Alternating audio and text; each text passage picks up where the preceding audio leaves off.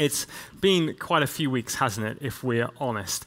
Not only have we all been battling with COVID 19 and a new way of being and a new way of trying to understand the world, on top of that, of course, we've witnessed the death of uh, George Floyd, we've had riots, we've had curfews, and you may have even spotted this week that we had a little earthquake just to keep us on our toes.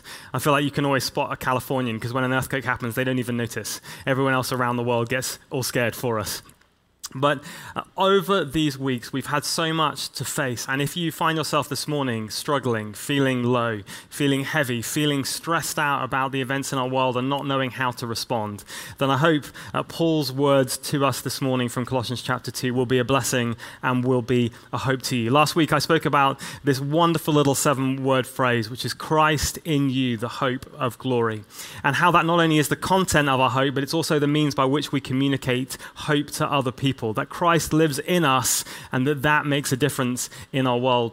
But those, of course, are so challenging worlds. I mean, you, w- words, aren't they? You might be a person as you walk down the street every morning that you know people literally look at you and go, "Wow, there's something different about you." You know, I'd like to give my life to Jesus there and then on the spot. I mean, if you are that person, um, bless you. But for the rest of us, we've got some work to do in this area. We've got some growing. We've got some learning. And so, I want to look from Colossians chapter two this morning at three things that Paul says will help us live as people of hope, particularly in dark and uncertain times. And so we're going to have our reading this morning, which comes from Carla, who's one of our team, from Colossians chapter 2. Hey everyone, it's Carla here. The reading this week is Colossians 2 1 through 15. I want you to know how hard I am contending for you and for those at Laodicea and for all who have not met me personally my goal is that they may be encouraged in heart and united in love, so that they may have the full riches of complete understanding, in order that they may know the mystery of God, namely Christ, in whom are hidden all the treasures of wisdom and knowledge. I tell you this so that no one may deceive you by fine sounding arguments. For though I am absent from you in body, I am present with you in spirit, and delight to see how disciplined you are and how firm your faith in Christ is. So then, just as you have received Christ Jesus as Lord, continue to live your lives in Him, rooted and built up in Him, strengthened in the faith as you were taught, and overflowing with thankfulness. See to it that no one takes you captive through hollow and deceptive philosophy, which depends on human tradition and the elemental spiritual forces of this world rather than on Christ. For in Christ all the fullness of the deity lives in bodily form, and in Christ you have been brought to fullness. He is the head over every power and authority. In him you were also circumcised, with a circumcision not performed by human hands. Your whole self, ruled by the flesh, was put off when you were circumcised by Christ, having been buried with him in baptism, in which you were also raised with him through your faith in the working of God who raised him from the dead. When you were raised, when you were dead in your sins and in the uncircumcision of your flesh, God made you alive with Christ. He forgave all our sins, having canceled the charge of our legal indebtedness which stood against us and condemned us. He has taken it away, nailing it to the cross. And having disarmed the powers and authorities, he made a public spectacle of them, triumphing over them by the cross. It's amazing how God's word speaks to us. This passage for today, I didn't choose uh, recently. This is just the next in the series that we chose to go through Colossians quite a long time ago. Interestingly, the words of this passage are written on the wall uh, behind the camera today, painted there by the church where we're meeting at the moment. And I believe that they are powerful, important words to God's people in a time like this. So here's three things that Paul has to say about how to be a church of hope. The first is this be bold in Jesus. Be bold, people of God, in Jesus. Everything that we need to live a life of hope is found in Jesus. Paul says that all wisdom, all understanding that is available on earth actually originates and is found in the life, the death, and the resurrection of Jesus Christ. He says in verse 9, For in Christ, all the fullness of the deity God lives in bodily form, and in Christ you've been brought to fullness. We do a little devotion in our family every day. And one of the devotions this week I thought was really good. It didn't help our kids to learn math, but it was called God Math. And it says this Christ plus nothing is everything. Everything minus Christ, therefore equals nothing. You know, that in the mess of the world, there is an event, there is a person, there is something that holds together all the things that don't seem to make sense, that provides light into the very darkest parts of the universe, and that is Jesus. Jesus is the answer to any question you can ever ask. When VKids starts up again and you send your kids in, if you want them to get extra credit, then all they have to do is go and answer to Laura every single question. The answer is Jesus. She'll love it for about two minutes and then she'll get very angry and cross. But it'll be funny to watch, at least for a bit. Jesus is the answer to all of the questions in life. So, in this moment when we aren't sure, we're not sure what to say. We're not sure what to do. We're not sure even where to go and how to act. Paul tells us that in the words of Jesus, as well as in the life and death of Jesus, we find everything we need to know how to live. And that means three things, Paul says. The first thing it says is this one is we cannot add to the words of Jesus. We can't add to the words of Jesus. Paul's letter comes because people have been infiltrating this new church plant and saying, hey, God is great, Jesus is great, the gospel is great, the words of Jesus really change everything, except that what you need to understand is Jesus is only good to a point, and what you really need is to put on top of Jesus all these extra things that will help you make sense of the world and help you be right in God's eyes. They were the things of circumcision, the things of the Old Testament law. And Paul wants to say, no, in Jesus we have everything we need. A whole bunch of years ago now, a rich uncle, you know, everybody needs a rich uncle, gave to Laura and I a really beautiful gift at Christmas. It was a bottle of Châteauneuf-du-Pape of a very good year. If you don't know what that is, it's an extremely famous and very expensive red wine from the south of France. We took that bottle of home, ho- home the bottle home like it was a little baby to our family. And we placed it in prime position in our apartment. We had to wait for the perfect moment in order to open the bottle of wine. We had to let it breathe. We had to get it to the right temperature. We had to decant it. We had to look like we had any idea whatsoever what we were doing with a bottle of expensive red wine. We had to make comments about its structure and its body. We had to make comments about its smell, its aroma. And then, of course, we had to drink it in such a way that made us look like like we were wine connoisseurs and not complete amateurs in the world of wine. It was, I'm pleased to say, a really good bottle of red wine. But can you imagine what would have happened if we'd have taken that bottle of red wine and we'd have opened it and gone, well, it's pretty good. Let's just add a little bit of Coke. Let's add some red wine. Let's add some white wine. Or let's, let's just add some beer to see if it'll taste any better. It would have been absolutely sacrilegious the wine in its own form is exactly as it should have been. And it's the same with the gospel of Jesus Christ. We're told that nothing can be added Nothing can be added to what Jesus is. So when we think of Jesus, we can't treat him like Jesus gets us so far. But why don't we, in this moment, add some Buddhism? Why don't we add some New Ageism? Why don't we add a little bit of other great ideas from around the world? Because that will have the answers that we need. No, he says, in Jesus, we have everything. The second thing Paul says is that we can't subtract from Jesus. He says in verse 7 that we are rooted and built up in him, strengthened in the faith as you were taught, and overflowing with thankfulness. You know, it's tempting, I think, isn't it, to see Jesus in these kind of moments when it's politically complicated, to see Jesus as maybe less than he is. Well, you know, Jesus, he was great. 2,000 years ago, he did some nice things. He said some good things from the little that he understood about the modern world. He didn't really understand everything. And so we take Jesus down to being some nice moral teacher, somebody who had maybe some helpful things to say. We turn Jesus into a nice guy, and we turn our churches just into some good news, some social gospel. And yet, Paul reminds us that it is in Jesus where everything finds its hope. We can't reduce Jesus. And equally, and finally, Paul says, we can't change Jesus to suit our needs. Now, I know you know this, but when we, when we read the words of Jesus in the Gospels, we all do it through what theologians call a hermeneutic. We do it through a lens.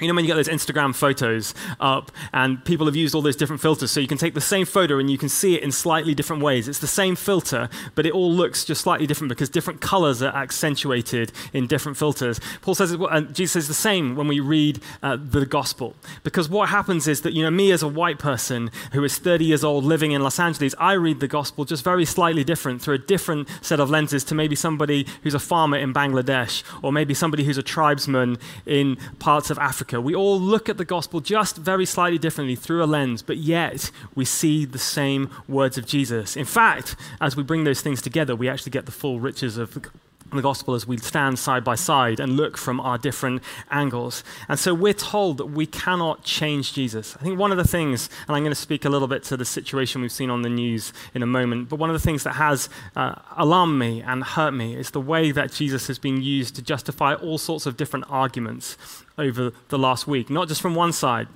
but from all different angles, people have used odd words of Jesus to suit their needs. And yet, we're invited, Paul says, to look at Jesus as a whole in his fullness, to take all of the words that he had to say that are on offer, to think about a systematic hold. And that means that, you know, not everything we see, which has Jesus' name on it, is necessarily of Jesus.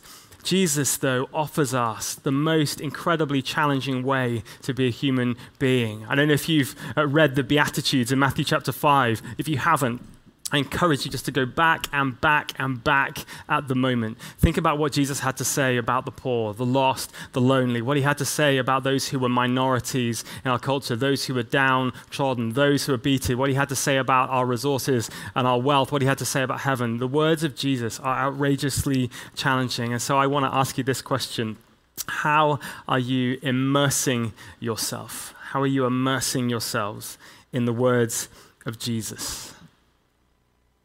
It seems to me like, you know, the weirder that the world becomes, the more we need to focus in, to laser in on what Jesus might have to say about our lives and our situation.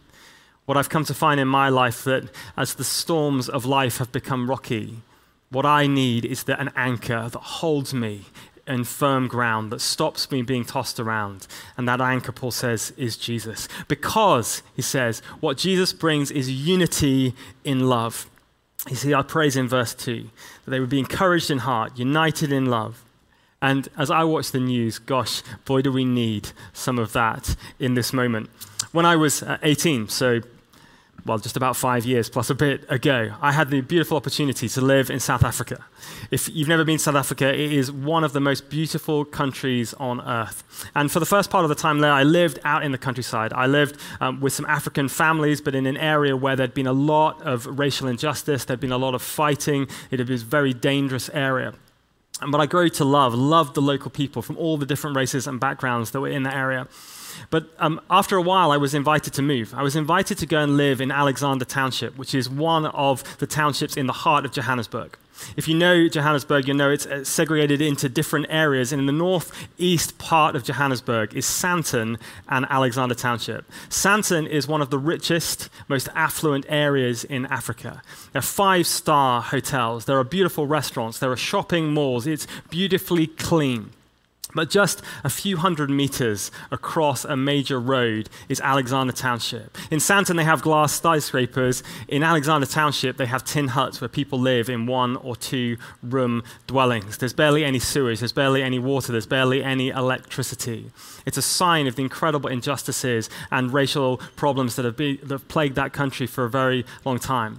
But I was invited to go and live, live with one of the families in one of these little tin huts. And I remember going to bed the first night, listening to gunfire going off because of the different gang warfares between the different racial groups.